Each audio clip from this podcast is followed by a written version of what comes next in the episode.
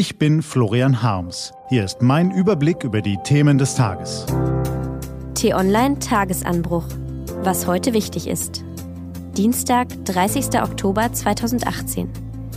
Endlich führt Merkel und wie sich die S P D erneuern will.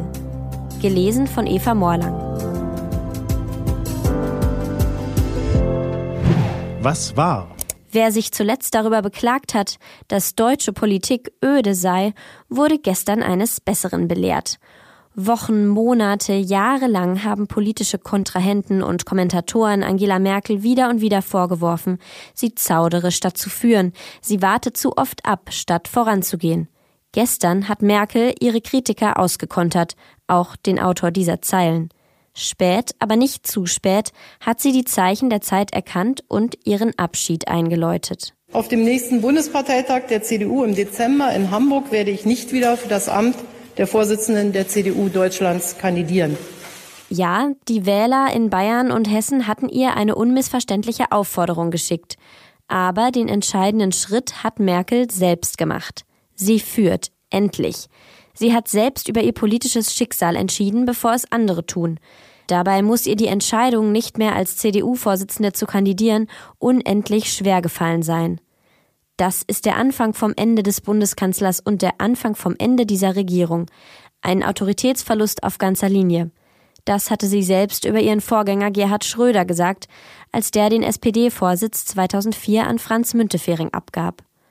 Moment mal, wenn es ihr um die Regierung geht, warum gibt Merkel dann nur den C D U-Vorsitz ab, nicht aber das Kanzleramt? Die Antwort ist ganz einfach, weil sie eine verantwortungsvolle Politikerin ist. Weil sie weiß, dass es sich Deutschland angesichts der Turbulenzen in Europa und Amerika nicht erlauben kann, von heute auf morgen ohne Regierungschefin dazustehen. Weil sie weiß, dass die S P D gegenwärtig keinen anderen C D U-Politiker zum Kanzler wählen würde, weil das unserem Land schaden könnte. Natürlich wird Merkel genau wie jeder andere im politischen Berlin wissen, dass auch ihre Zeit als Kanzlerin zu Ende geht. Rapide. Sie wird mit der S P D vielleicht noch ein paar Gesetze durchbringen, bessere Kitas, mehr Wohngeld, sowas. Meilensteine wird sie nicht mehr setzen.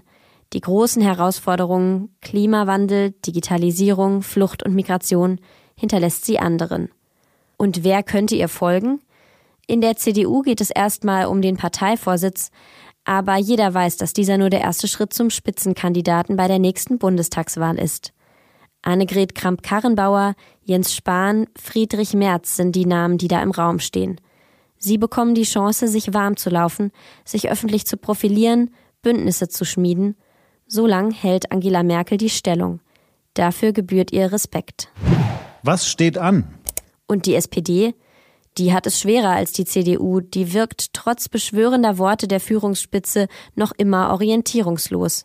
Aber sie hat auch eindrucksvolle Leute wie Kurt Beck in ihren Reihen.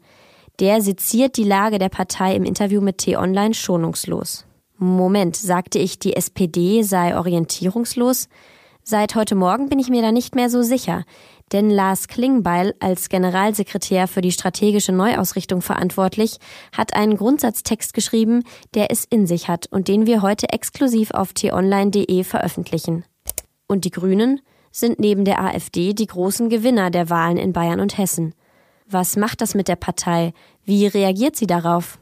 Volkspartei zu sein ist überhaupt nicht attraktiv und die Zeit der Volksparteien ist vorbei, sagt Anton Hofreiter im Interview mit T-Online. Das war der T-Online-Tagesanbruch vom dreißigster Oktober zweitausendachtzehn, produziert vom Online-Radio- und Podcast-Anbieter Detektor F M. Den Podcast gibt's auch bei Spotify. Einfach nach Tagesanbruch suchen und folgen. Ich wünsche Ihnen einen frohen Tag. Ihr Florian Harms.